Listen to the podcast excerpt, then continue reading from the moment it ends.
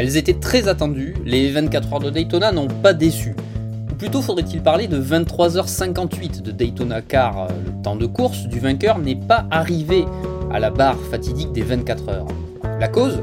Une erreur de la direction de course qui a en effet déployé le drapeau blanc trop tôt, écourtant l'épreuve d'un tour.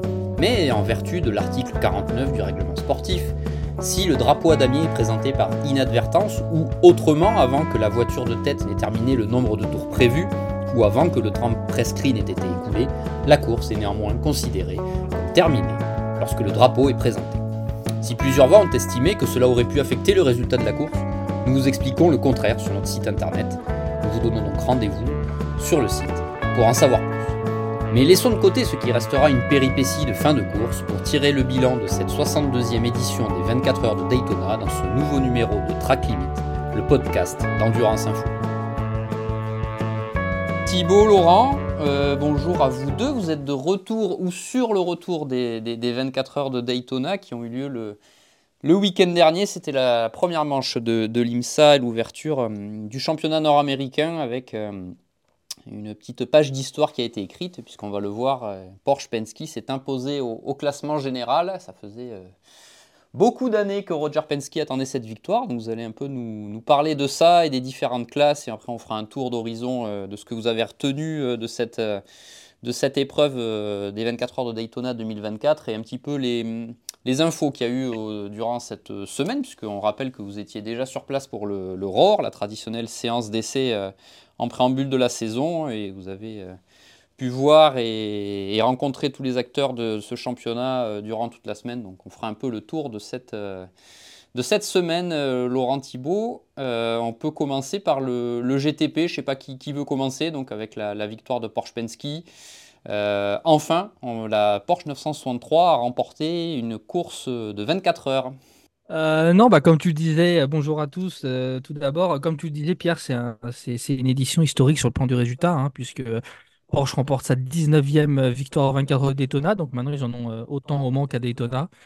Et, euh, et, renoue avec la victoire, euh, la dernière et l'unique remontée à 1969. Donc c'est voilà sur ce sur ce plan-là, c'est ça restera dans les annales. après, on a aussi eu des, records d'affluence et c'est vrai que nous on a pu constater dès l'aurore qu'il y avait énormément de monde. Donc l'endurance à l'avant en poupe et c'est pas c'est pas que que le cas au niveau du championnat du monde. Donc ça, c'était, euh, c'était vraiment une super édition euh, sur tous les plans. On a eu une météo euh, hivernale, aurore et, et presque estivale durant la course. mais en tous les cas, on a eu un spectacle de dingue. jusqu'au bout. Alors oui, certes, il y a toujours ces histoires de, de, voitures de sécurité qui, qui, regroupent un peu les, les, pelotons, mais, mais la course ne s'est pas jouée là-dessus. Et, et, en fait, le, duel Cadillac-Porsche, il s'est dessiné, il s'est dessiné assez rapidement au final. Et, et on a eu droit à, à une dernière demi-heure d'anthologie.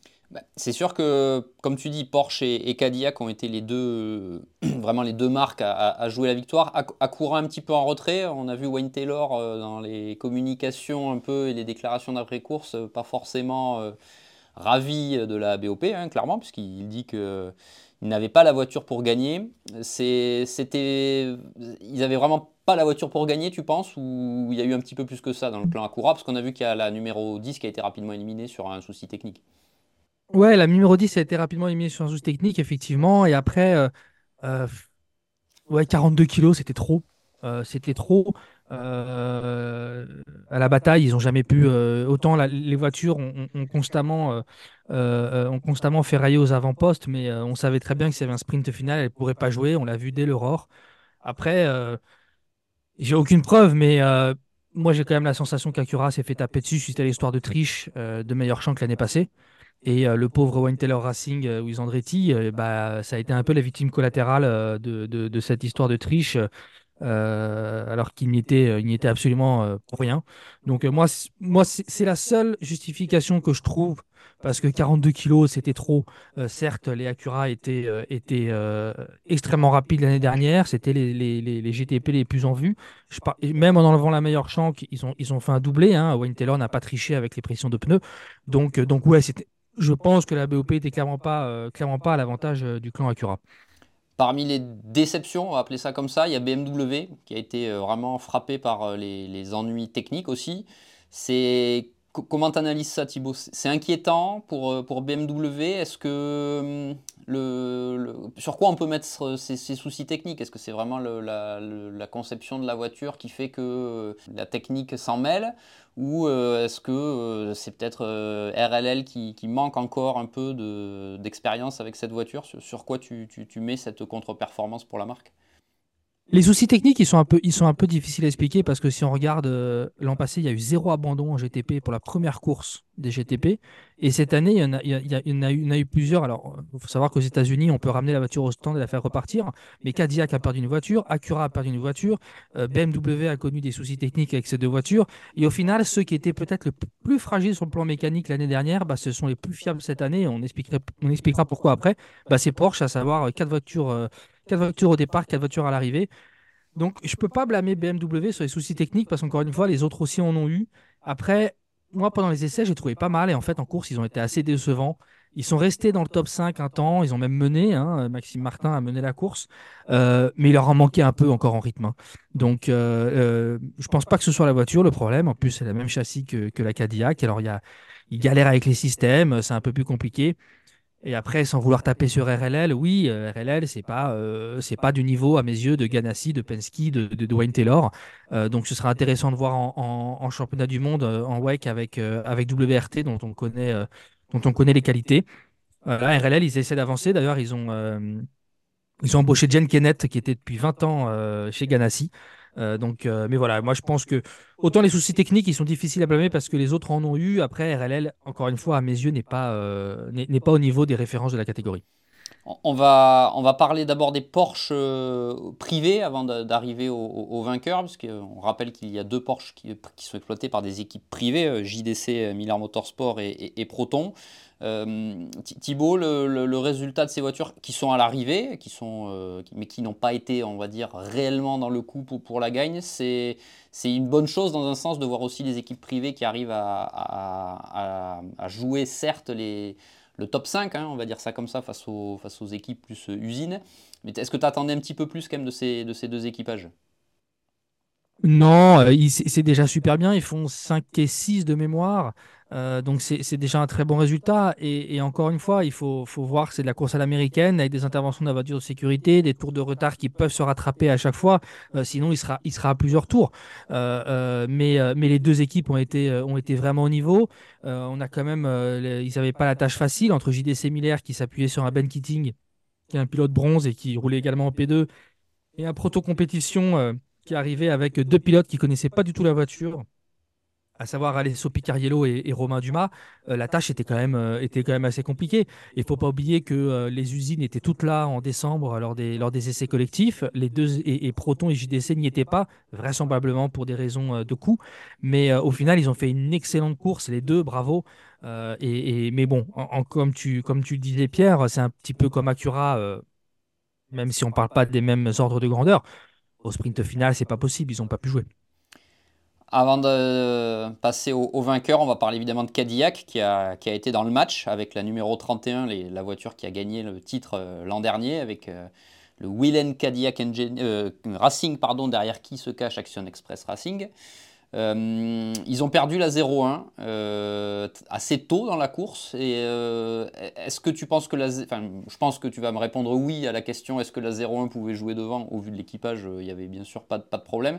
Mais est-ce que ça a changé un peu la donne dans le clan Cadillac de n'avoir plus qu'une voiture ou pas du tout au niveau de la stratégie? Non, parce que ce serait hypocrite de dire qu'il y a une vraie collaboration entre les deux, parce que c'est faux. Euh, c'est faux. Action Express euh, euh, fait son petit bonhomme de chemin. Cadillac Racing, donc derrière lequel se cache le Chip Ganassi Racing, fait le sien aussi. la 01 était avionesque, honnêtement, avec un équipage de dingue. Alex Palou, Sébastien Bourdet, Renger van der Zandt et Scott Dixon. ils ont eu un problème de groupe motopropulseur. Voilà, on parlait des, des soucis tout à l'heure rencontrés par BMW et Acura. Cadillac aussi en a eu, alors que jusque-là, c'était peut-être pas la référence en fiabilité, parce qu'on voit quand même que la numéro 01 a eu plusieurs soucis l'an passé, mais, euh, mais, mais, mais celui-ci était, était inattendu. Donc oui, jouer la gagne. Après, euh, Sébastien Bourdet, dans une interview qu'il nous a, qu'il nous a accordé, euh, le disait à juste titre, en pure performance sur un tour, la voiture est excellente. Elle a une balance excellente. En revanche, elle avait 9 kW de moins que la Porsche, par exemple, pour 20 kg de moins. Et euh, en fait, sur un circuit comme Daytona où la vitesse de pointe est assez prépondérante, on a pu le voir en fin de course au duel, bah, ça les a un petit peu handicapés. Et, euh, le, le- point faible de la Cadillac a encore été une fois, euh, une fois la vitesse de pointe. Mais en dehors de ça, la voiture était parfaite et je tiens vraiment à saluer la, la prestation d'Action Express Racing qui, à mes yeux, est la seule voiture du clan GTP qui a fait la course parfaite. Mais vraiment la course parfaite, pas une pénalité, trois pilotes au top, un Derani qui fait deux quadruples relais d'anthologie, un Blankvist qui est égal à lui-même et qui a fait un, un- honnêtement un dépassement sur le banking en fin de course que j'espère vous avez tous vu, qui est, qui est absolument incroyable. Et, euh, et Action Express Racing aurait vraiment aussi euh, mérité, euh, mérité de, de- de- de gagner. Et on reviendra certainement après sur le, sur le scénario, hein, ce qui s'est passé, comment euh, Porsche a réussi à venir à bout de la Cadillac numéro 31. Mais, euh, mais l'équipe tenante du titre, euh, IMSA, euh, n'a rien à regretter parce qu'ils ont, ils ont vraiment euh, euh, joué une partition euh, sans la moindre fausse note. Et, et on rappelle, c'était le seul équipage à trois pilotes. Oui, voilà, ils ont pris cette décision. Alors, eux, ils disent pour préparer le Mans. Euh, tous les autres euh, euh, ont décidé de rouler à 4 pour la simple et bonne raison qu'en 2025, ce sera obligatoire de rouler à 4 aux 24 heures Daytona et à 3 sur les autres manches de l'Endurance Cup. Donc, ils ont décidé déjà de se mettre en mode, euh, en mode 2025.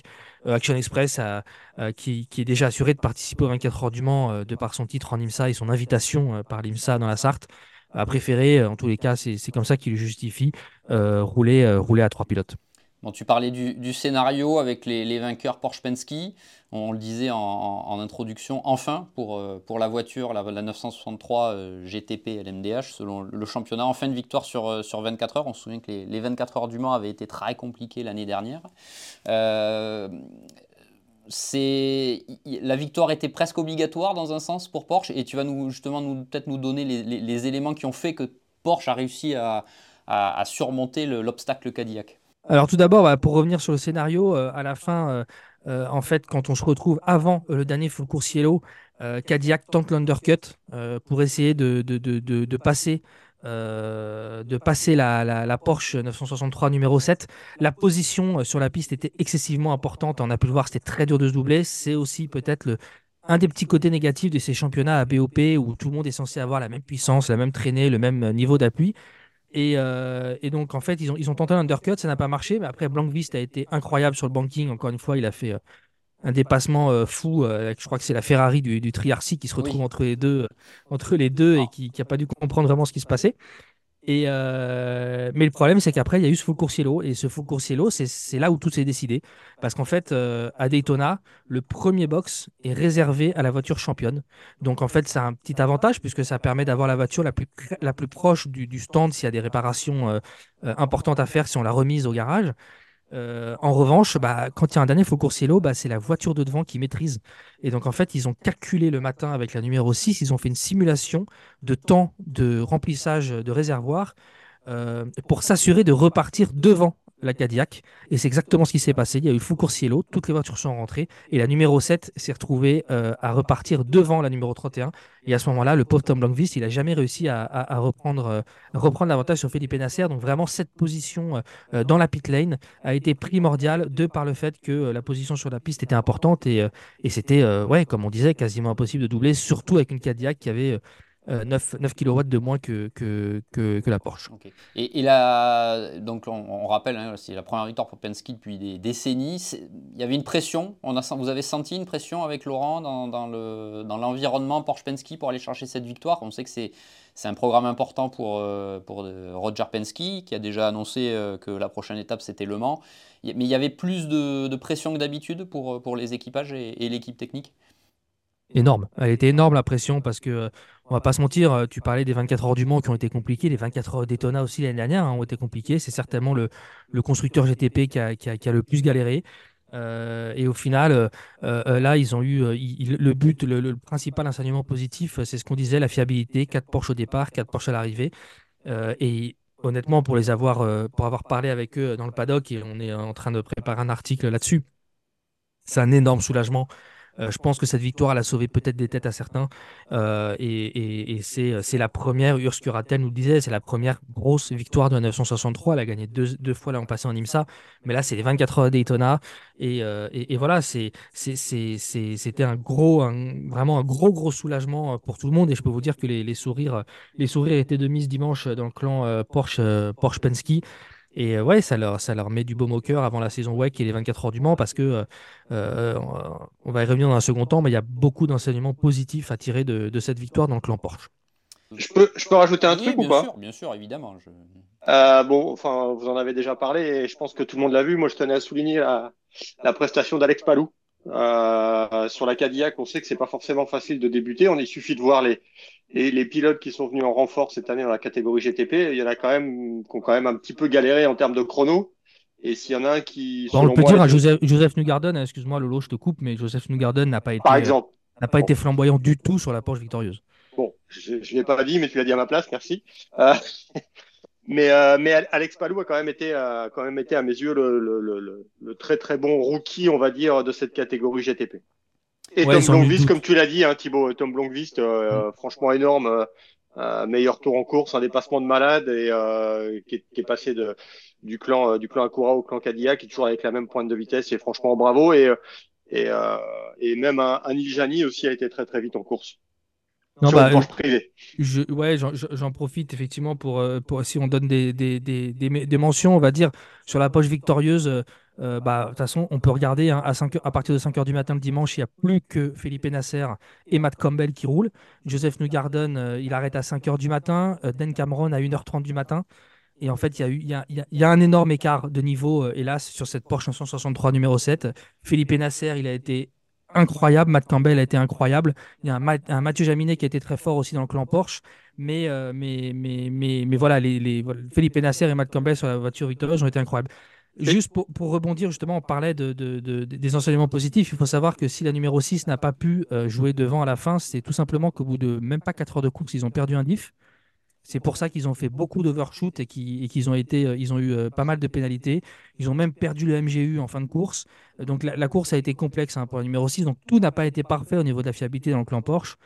En revanche, la numéro 7 a été épargnée. C'est un peu ce que nous disait Urs Curatel. Pour une fois qu'ils sont épargnés par les soucis de fiabilité, ils ont pu se concentrer sur l'exploitation course, sur la gestion, sur la stratégie. Et c'est ce qu'on disait tout à l'heure. Ils l'ont répété, notamment ce, scénario euh, possible du dernier full course yellow dans la voie des stands. Ils l'ont répété avec la numéro 6 ce dimanche matin. Donc, euh, donc voilà, ça je pense que c'était à souligner.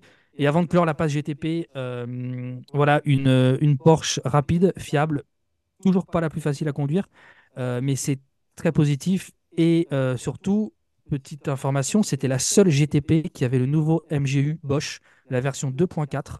Euh, les autres constructeurs n'ont pas souhaité euh, l'adopter parce qu'ils ne l'ont pas euh, testé sur, sur des, des, une session d'endurance. Donc seul Porsche l'avait. Et il semblerait que, à en croire Urskuratel, ça, ça, ça, a permis de, de résoudre certains, certains problèmes de fiabilité sur la Porsche 963. et, et c'est bienvenu, d'autant que finalement le, le, le, le il devrait pas ne devrait pas changer cette année parce que euh, obligation leur a été faite de le mettre sur toutes les voitures, y compris les privées. Donc au mieux, je pense qu'on le verra 2025, pas avant. Pas grand chose à rajouter, euh, à part qu'évidemment Nasser, euh, je crois qu'il a fait, c'est le seul qui a fait plus de 300, 300 tours. donc il a été très très bon et Matt Campbell, Matt Campbell a été énorme aussi, franchement. Bah, c'est pour ça qu'on a, on a, quand on parle des scénarios à l'américaine, on a, on a des interruptions de course qui, euh, c'est pas péjoratif, mais euh, euh, parce que chaque, chaque championnat a ses défauts, ses qualités. Le, spectacle a été incroyable. Par contre, en IMSA, vous pouvez gagner avec des pilotes qui sont pas forcément au niveau parce que il faut absolument rester dans le tour du leader. faut être dans le tour du leader lors de la dernière relance. Et, et, en fait, on voit que Dan Cameron et Joseph Newgarden, ils ont un peu été mis de côté. on peut citer un Jenson Button, il a fait qu'un relais, je crois. Donc il a roulé très peu euh, et c'est pour ça qu'un Dan Cameron a été remisé en WEC, en pardon en IMSA, il était en WEC l'année dernière parce que euh, voilà, euh, en fonction des circonstances de course, même si Dane n'est certainement plus le Dane qu'on a connu, il, en IMSA il va avec Philippe Nasser, il devrait pouvoir s'en sortir. En revanche en WEC il faut des il faut artiller tout le temps parce qu'on n'a pas des, interruptions de course comme ça. Et un Matt Campbell sera un bel atout pour, pour la, la, voiture numéro 5 aux côtés de Michael Christensen et de, et de, Frédéric Makoviecki. Mais quand même, pour finir sur, euh, sur Dan Cameron, euh, chapeau, je crois que ça fait 15 euh, participations. Il court après cette victoire et ses larmes, ses larmes en fin de course, elle faisait chaud au cœur. C'est un super mec, il le mérite. Alors, même si ça n'a pas été certainement sur le plan personnel, c'est plus belle 24 heures d'Etona, pour l'ensemble de son œuvre, il mérite d'avoir son nom au palmarès. Et juste pour en avoir discuté il y a quelques années avec Simon Pagenaud, qui connaît forcément bien Dan Cameron, je sais que Simon avait dit que c'était un petit peu le, le meilleur coéquipier qu'il avait pu avoir dans, dans, dans, sa carrière pour Dan Cameron en endurance. D'accord. Ça, ça replace le, Le garçon quand même. Bon, euh, Laurent, ben, euh, je te propose de passer au LMP2 où ben, la bagarre aussi a été euh, intense jusqu'à la fin avec un, match 100% Danemark sur les, dernières minutes. et c'est Era Motorsport qui est venu s'imposer dans la, dans la catégorie au terme d'une, ben, là aussi d'une course presque parfaite hein, pour la, numéro 18. Euh, qu'est-ce qu'on ce qu'on peut retenir dans cette, dans cette catégorie, dans, dans, les, dans les très bons points et un petit peu dans les, dans les mauvais? Bah, déjà, il y a eu quand même pas mal de déchets. Euh, bon, déjà, moi, moi perso, c'est une catégorie qui me fait plaisir parce qu'il n'y a pas de BOP. Euh, donc, euh, tu, euh, tu peux, même s'il y avait une Ligier cette année hein, qui, qui, qui, faisait son retour, mais les officiels n'ont pas jugé bon de faire une BOP entre la, la Ligier et les Orica 07. Il, aurait peut-être peut, peut fallu, non? Pardon, pardon, excusez-moi. T'es sorti là ou comment ça se passe? Je suis très loin, je suis très loin. Euh, ouais, non, bah alors la, la, Ligier, alors c'est pour être honnête, c'est sympa quand même de revoir une Ligier en compétition. Euh, Ligier, c'est le seul constructeur français qui a gagné les 24 heures de Daytona euh, en 2016. Euh, maintenant, de, depuis, on sait que c'était un peu compliqué. À cette époque-là, c'était une Ligier motorisée par Nissan. Et, euh, et là, c'est un peu plus, un peu plus dur. Et euh, bon, revoir une Ligier, c'est toujours sympa. Maintenant, bon, l'équipe débutait, c'est une équipe qui arrive du LMP3. Euh, les pilotes, mis à part Joao Barbosa, qui fait quand même partie des pilotes de pointe, ou des anciens pilotes de pointe, puisque Joao Barbosa commence quand même à avoir de l'âge, euh, mais il a l'expérience. Euh, ça restait quand même très compliqué pour les pilotes, même si on avait Nolan Siegel, qui est un jeune pilote qui, à mon avis, ira loin. Mais ça, ça, ça c'est emboucané. Euh, il n'y a rien qui s'est déroulé comme il fallait au final. La voiture est sortie, elle est ressortie, elle est rentrée, elle est ressortie. Enfin bon, Bref, euh, c'était une première. Euh, c'est une première, donc on verra ce que la suite nous réserve parce que l'équipe est censée faire toute la saison avec cette, cette Ligier. Et après, pour le reste, euh, écoute, on a une victoire ERA. Alors personnellement, euh, c'est pas l'équipe que j'aurais mis, euh, même s'ils ont déjà gagné, c'est pas l'équipe que j'aurais mis victorieuse. Maintenant, comme tu l'as dit, ils ont fait une course parfaite avec un, notamment un très bon euh, Connor Zilic, qui est un jeune pilote de 17 ans qui vient de la Mazda MX5 Cup et qui roulait d'ailleurs le même week-end en Mazda MX5 Cup. On sait que c'est des, des, courses qui sont assez animées et lui, il a pas mis longtemps à trouver le mode d'emploi de la P2. Euh, lui aussi, je pense qu'il ira loin. Euh, mais à l'arrivée, euh, bah, tu euh, moins de 10 secondes avec Strike Racing by APR, qui est l'équipe de, de, Stuart Cox, l'équipe portugaise qui est, qui est championne d'Europe en titre en ELMS euh, et qui est toujours là. Euh, c'est une équipe qui a beaucoup progressé ces dernières années, euh, notamment suite au renfort. Euh, et là, on peut souligner l'arrivée de Roman Rusinov dans l'équipe qui a fait du bien avec David Litch. Donc, euh, Roman Rusinov est parti pour les, les problèmes qu'on connaît.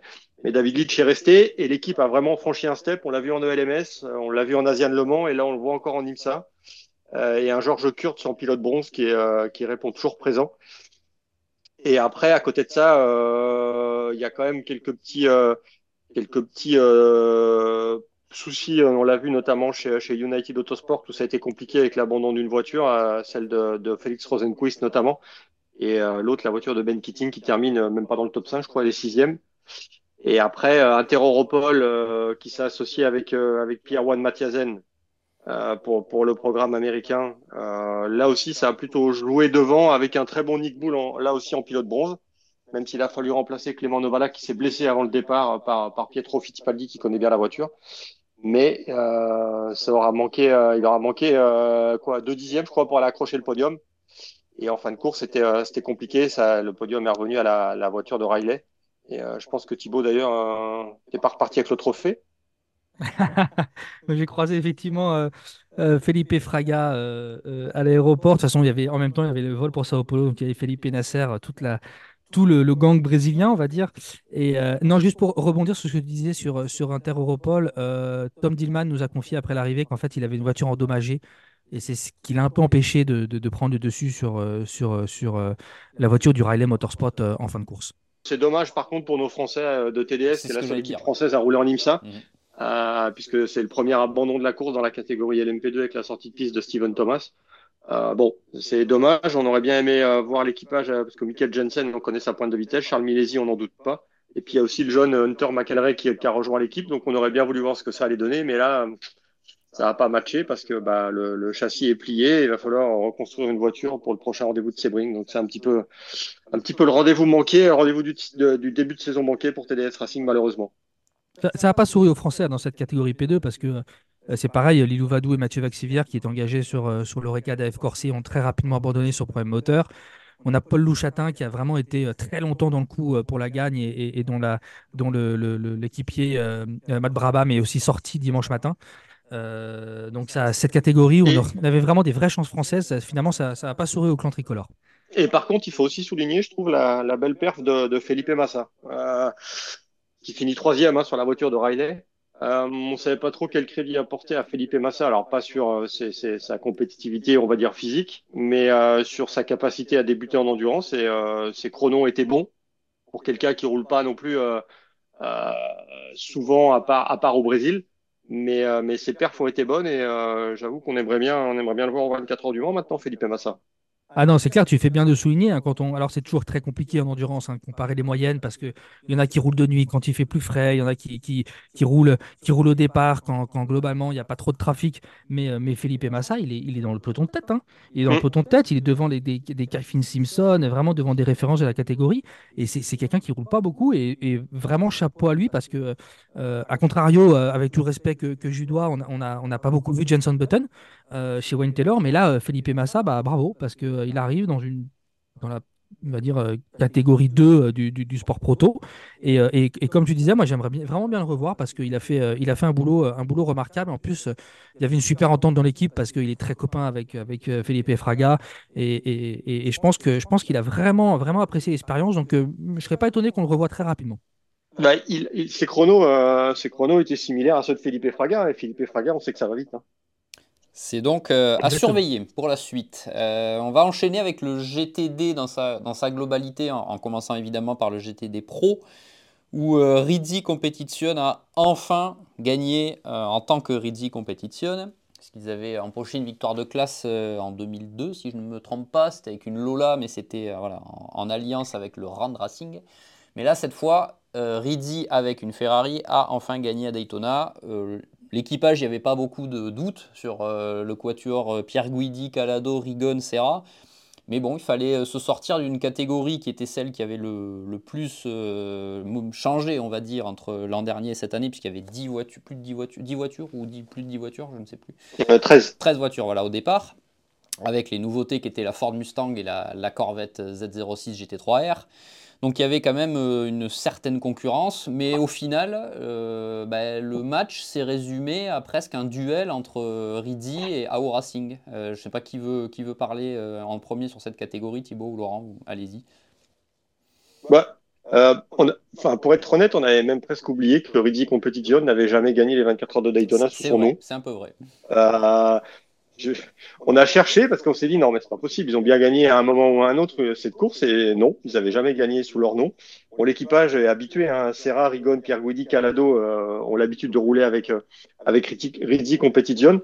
Euh, je rajouterais même, tu dis un, duel entre Ferrari et, Porsche avec Aero Racing. Je rajouterais même Paul Miller Racing qui a quand même fait pas mal la course en tête et qui, qui pouvait jouer quelque chose. On a vu qu'il y a eu des problèmes d'ABS, des problèmes de système de frein pour en fin de course pour euh, Sheldon Van Der Linde qui a dû composer avec euh, avec l'ABS puisque euh, l'ABS est alors ça, ce qui est assez paradoxal mais l'ABS est obligatoire sur une GT3 mais vous pouvez très bien rouler sans. Euh, c'est pas quelque chose d'interdit. Par contre bon on a pu voir que la voiture était forcément plus délicate à piloter parce qu'on l'a vu plusieurs fois euh, évidemment sortir un petit peu de la piste pas volontairement mais parce que la voiture était compliquée moi, je vais juste mettre en avant qu'on a fait pour la première fois des tests. Enfin, les officiels ont fait beaucoup de tests au mois de décembre de BOP sur plusieurs jours à Daytona avec les différents constructeurs pour étalonner justement la BOP. Euh, que tout le monde était censé avoir fait le jeu. On a fait des, des tests de BOP en, en, en, low run, des tests de BOP avec peu de fuel, des tests de BOP avec des pneus neufs. On a tout fait. Les, équipes avaient, enfin, les constructeurs avaient un programme à respecter pour récupérer des données. Tout a été analysé. Euh, on arrive au ROR, on fait les essais on a vu que les marques qui étaient, euh, qui étaient très en verve l'année dernière, en janvier, euh, notamment euh, Mercedes et Aston Martin, étaient là nettement décrochées. et les officiels ont décidé de, modifier, on va dire, en, profondeur cette BOP. Donc bon, on peut toujours être en mesure de se poser des questions sur le pourquoi du comment. Alors oui, certes, il y a des nouvelles voitures avec la Ford euh, et la Corvette et alors c'est pas une nouvelle voiture mais il y a aussi enfin c'est pas une nouvelle voiture complète mais la l'Aston Martin. Mhm. et la, la, la, Lamborghini qui a quelque peu évolué mais c'est deux fois rien parce que là ça n'a pas nécessité, nécessité une nouvelle homologation puisqu'on a changé juste le capot avant euh, et le système de freinage qui était quand même qui posait quand même problème l'année passée euh, pour la première année de de, euh, de l'Evo 2 mais on a pro, on a on a remanié tout ça et on a avantagé certaines marques désavantagé d'autres et bon, euh, quand, euh, quand tu vas discuter avec les, les, les pilotes, euh, ils te disent tous que, bah, que tout le monde joue un petit peu. Et comme le disait Thibaut au début, et ça, ça se vérifie toujours, c'est qu'il faut rester dans le tour du leader. Et au final, tu regardes le départ à 13h40, tu peux rentrer ou aller à la plage et tu reviens dimanche à, aller à midi. Et c'est là que les choses commencent, parce que c'est là où il faut avoir une voiture. Il y a pas mal de pilotes qui nous ont dit, de toute façon, euh, et ça c'est le cas chaque année, il faut pas être, ça sert à rien de se montrer, il faut avoir une voiture intacte, faut pas de pénalité, il faut pas le moindre contact. Il faut rester juste dans le tour du leader et attendre. Et c'était vrai dans les années 2000 et c'est toujours le cas. Euh, et là, on, là, on l'a vu. Après, on a trois quand même trois voitures et trois marques différentes avec Ferrari, euh, Porsche et BM qui qui sont sortis du lot. Euh, bon, après, euh, la concurrence a un peu pris les pieds dans le tapis. Euh, bon, la Corvette est encore jeune. On a vu que deux voitures de AWR, on en reparlera peut-être tout à l'heure, de Hawa, ont, vite abandonné. Euh, même les corvettes officielles ont quand même connu quelques petits soucis, euh, notamment de direction assistée. Euh, et puis bah, chez Ford, c'est pareil, il faut apprendre. Et là aussi, on a, on a connu quand même quelques, quelques, petits, quelques petits pépins techniques. Maintenant, on peut pas dire que les pilotes prenaient ça pour une, une séance d'essai grandeur nature. Il y avait quand même une envie de jouer devant. Et finalement, bah, celui qui s'en est mieux sorti, c'est Corvette, hein, avec la voiture de Garcia, Sims et Juncadella qui termine cinquième, mais qui termine quand même à 7 tours donc qui est quand même assez, euh, qui est quand même assez loin. Et euh, il faut encore laisser un petit peu de temps. Il y a aussi les, euh, bon, Lexus, c'était un peu compliqué, mais là il y a eu un, il y a eu un accrochage. Et puis encore une fois, bah, désolé, mais la déception c'est Lamborghini. Pourtant, qui a déjà gagné les 24 heures de Daytona en, en, dans la catégorie. Avec Grasseur. Mais là, en GT, avec Grasseur. Mais là, en GT des pros, là, ouais, il y avait quand même du solide. Hein. Ouais, bien sûr. Euh, tu, tu, vois, dans la voiture de la, la, la 19, avec Pereira, Pepper, Caldarelli, Bortolotti, bon, ça joue quand même devant. Et à aucun moment, euh, il y a eu un souci, un souci dès le début de course. Euh, un peu comme ils ont perdu. Un peu comme Aspa. Un peu, ouais, exactement. Et du coup, bah, c'est, ils sont, ils sont loin et voilà. Et, et, la voiture est revenue, ils l'ont rentré et ils ont perdu, je crois, à un moment, au début, ils ont perdu 13 tours. Et quand à la 60, hein, la voiture où roulait Romain Grosjean, bah là aussi, euh, c'est le deuxième abandon euh, de la catégorie GTP. GT des pros, pardon, pas GTP.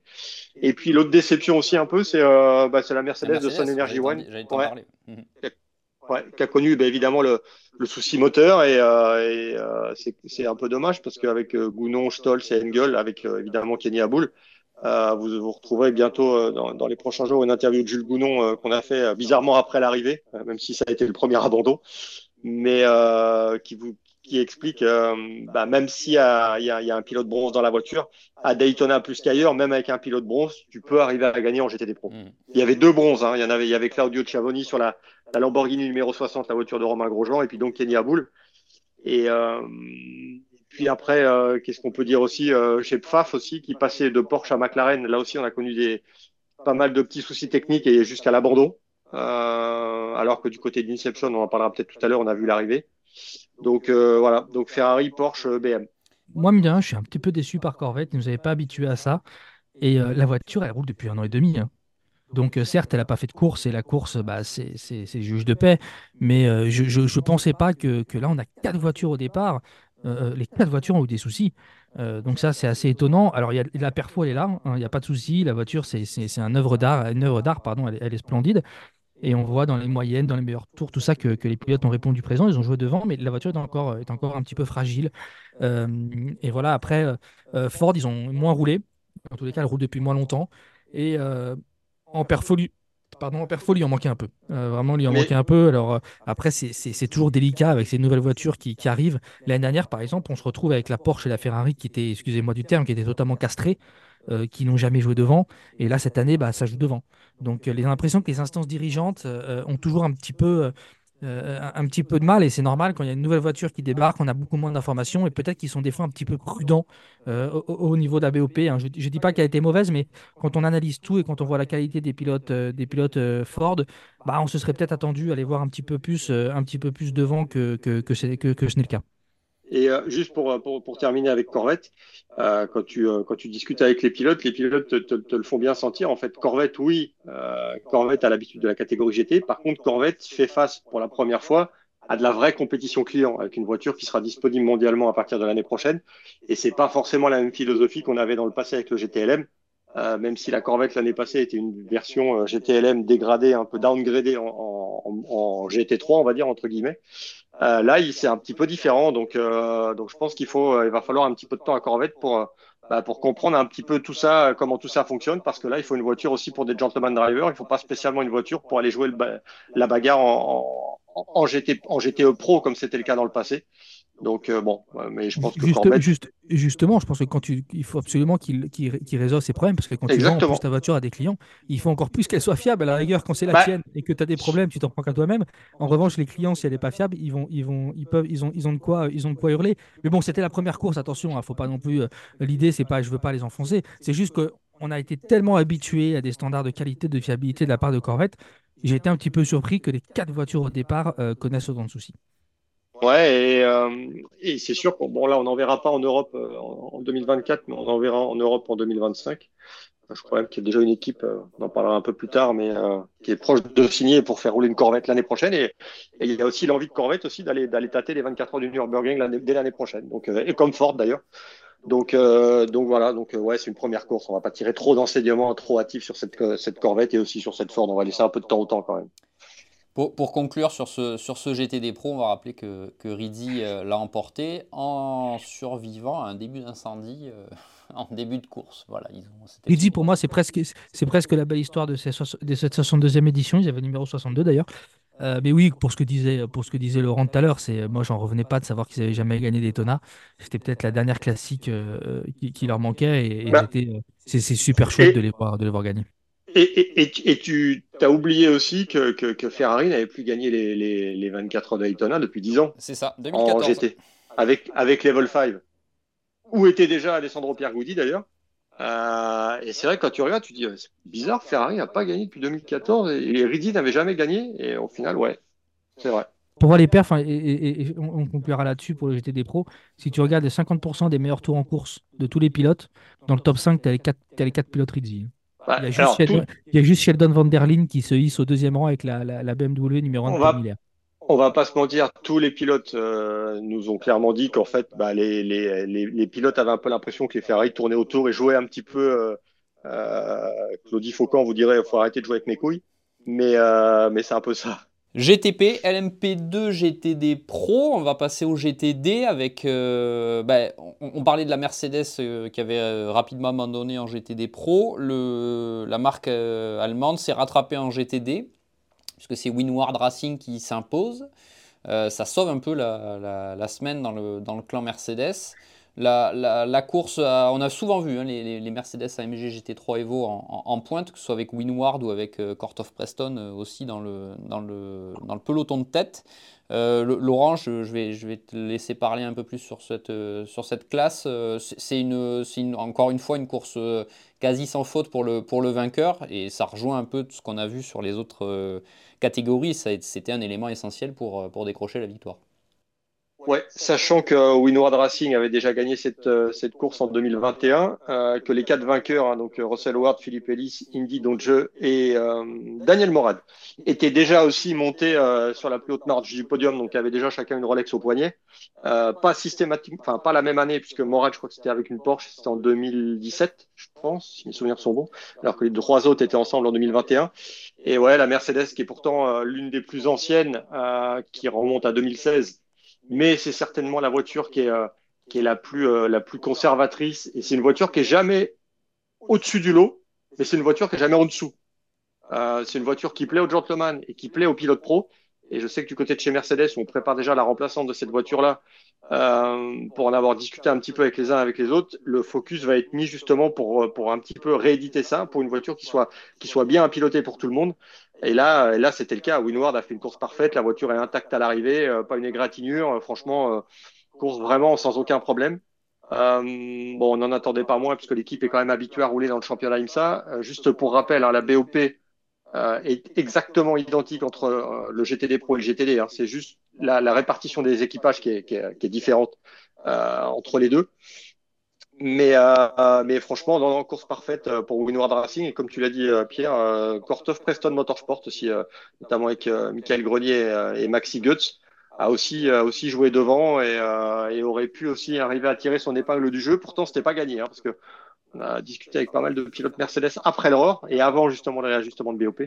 Et tous les pilotes Mercedes AMG étaient unanimes sur le sujet en disant bah si euh, c'est un peu le, le, le, remake de Porsche l'année passée, en disant euh, si jamais on nous donne pas un peu d'air, euh, on arrivera on arrivera à rien et ça sert à rien de ça sert à rien de rouler.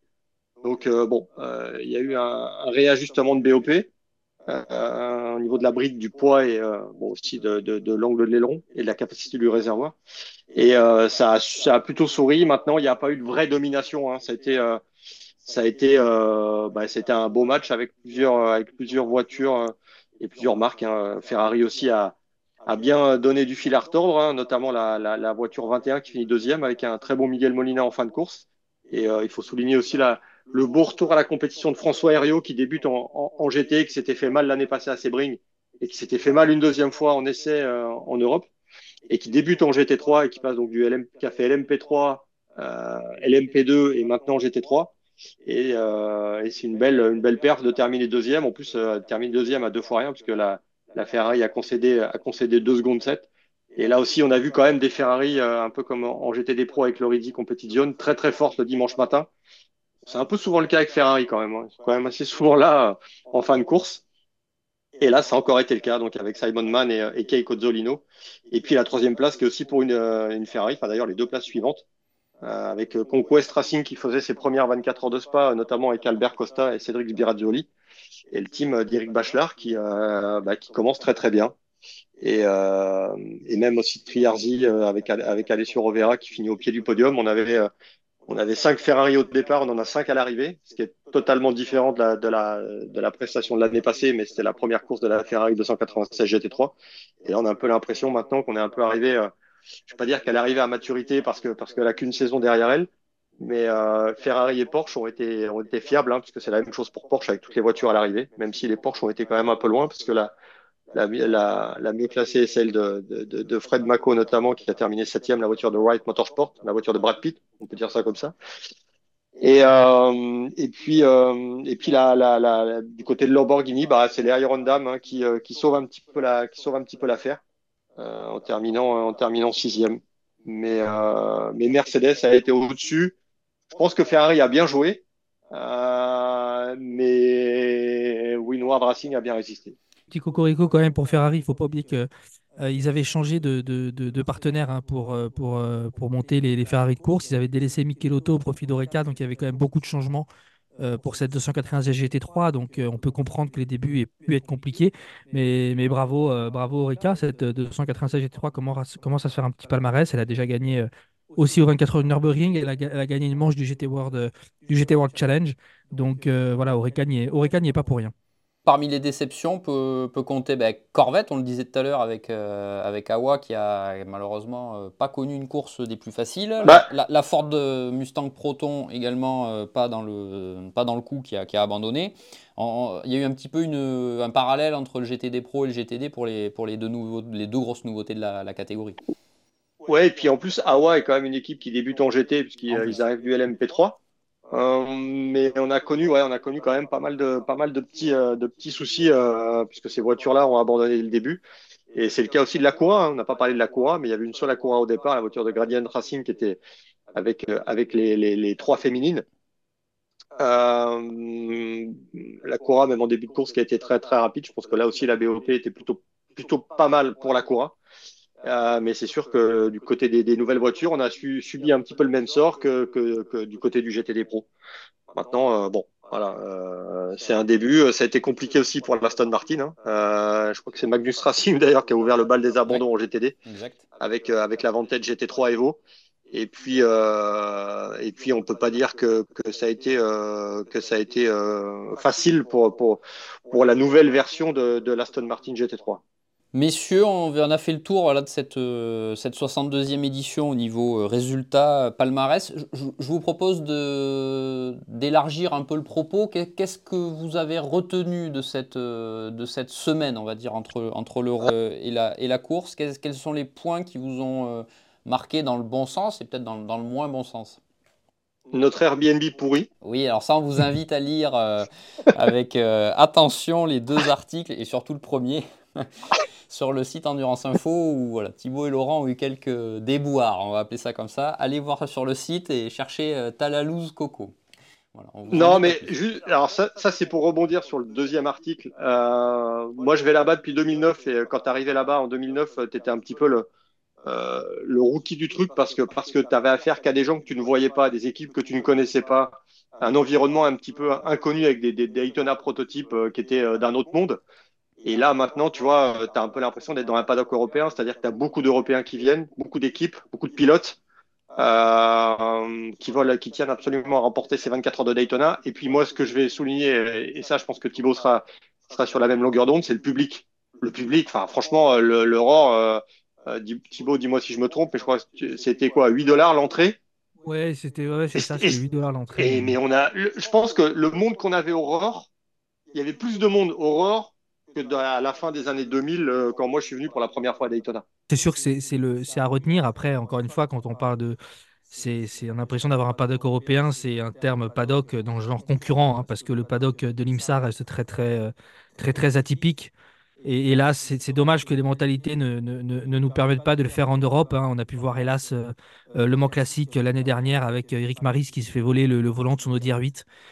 c'est vraiment désolant qu'on puisse pas faire ça en Europe parce que je peux vous dire que tout le monde à Daytona a accès. Vous avez le billet enceinte générale, vous pouvez aller marcher sur la piste avant le départ.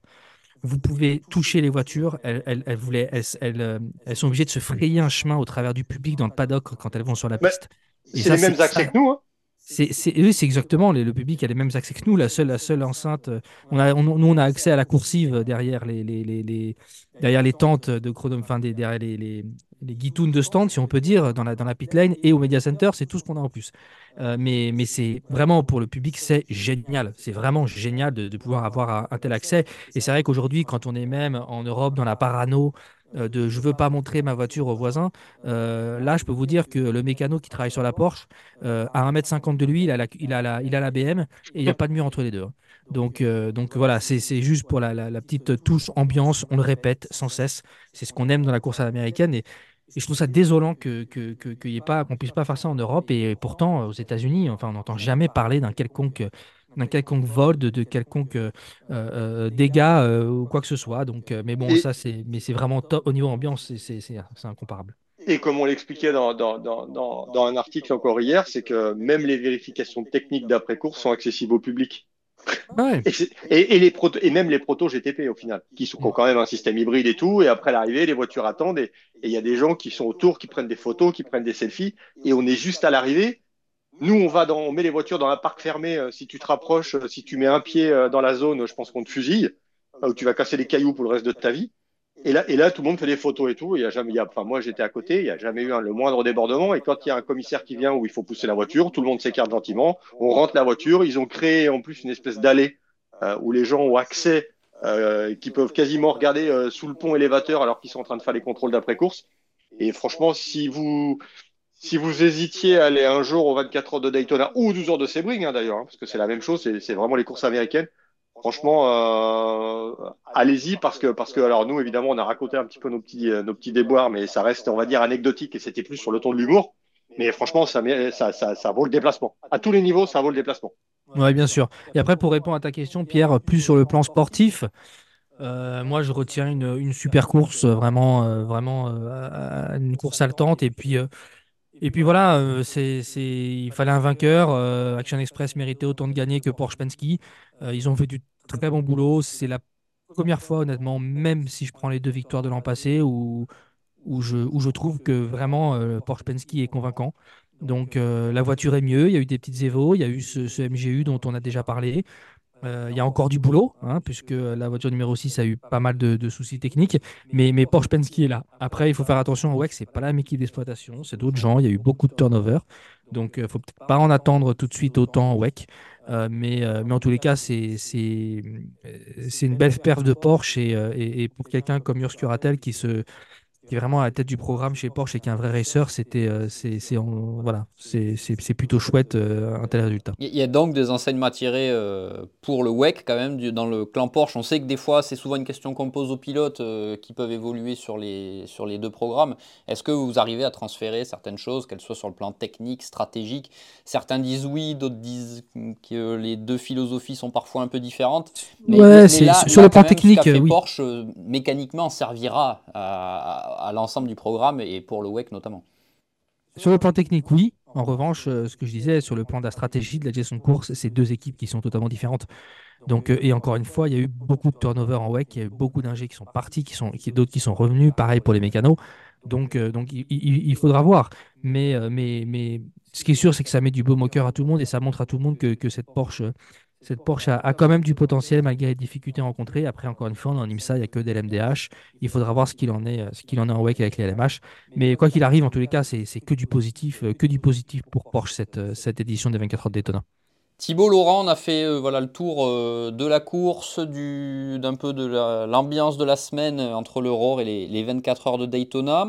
Qu'est-ce que, que cette semaine vous a appris en, de façon plus globale sur, sur l'endurance? Est-ce qu'il y a déjà des, des bruits de paddock, des, rumeurs ou des infos euh, plus, plus, sérieuses qui commencent à émerger en, déjà pour, pour l'IMSA, on va dire, même si bon, là, la saison est lancée, mais peut-être plus pour le, pour le WEC ou l'avenir à, un peu plus moyen terme. Est-ce qu'il y a déjà des choses que vous avez, euh, vous, pu, euh, pu déceler et, mettre en avant? Bah, Les enseignements, on va déjà en avoir un peu plus à Sebring parce qu'on on aura les débuts de la Lamborghini.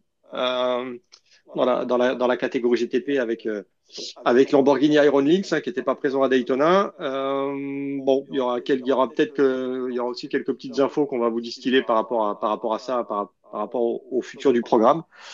Et euh, ça fera une marque de plus euh, dans cette catégorie GTP, donc ça, ça va être sympa. Et puis je pense que du côté de Corvette et de, de Ford en, en GT, on va bûcher dur pour, pour Sebring. Et je pense que les 12 heures de Sebring pourraient peut-être avoir un visage différent sur un circuit qui est beaucoup plus bosselé, beaucoup plus difficile euh, que l'est euh, le Daytona International Speedway. On entend beaucoup de bien de cette Lamborghini, donc ce sera intéressant à voir. Après, euh, Sebring pour débuter, alors certes on l'aura vu au Qatar avant WEC, mais Sebring pour débuter, c'est pas c'est pas un terrain de jeu très facile, d'autant que. Alors ils vont ils vont rouler à Sebring là encore. Oui oui parce qu'ils ils vont faire les tests collectifs et ça.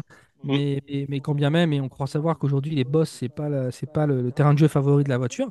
Mais euh, non, non, c'est sûr que ce sera, ce sera excessivement intéressant. Et comme disait Laurent, on espère que Corvette et Lamborghini, euh, pardon, Corvette et Ford auront un peu gommé leurs euh, leurs petits défauts. Et, et j'espère pour, pour Sébastien Bourdet notamment que, que la Cadillac numéro 1 va faire une grosse perf parce que là ils sont ils sont ils, ont été dans le dur, ils ont vraiment pas ils sont ils ont pas été vernis.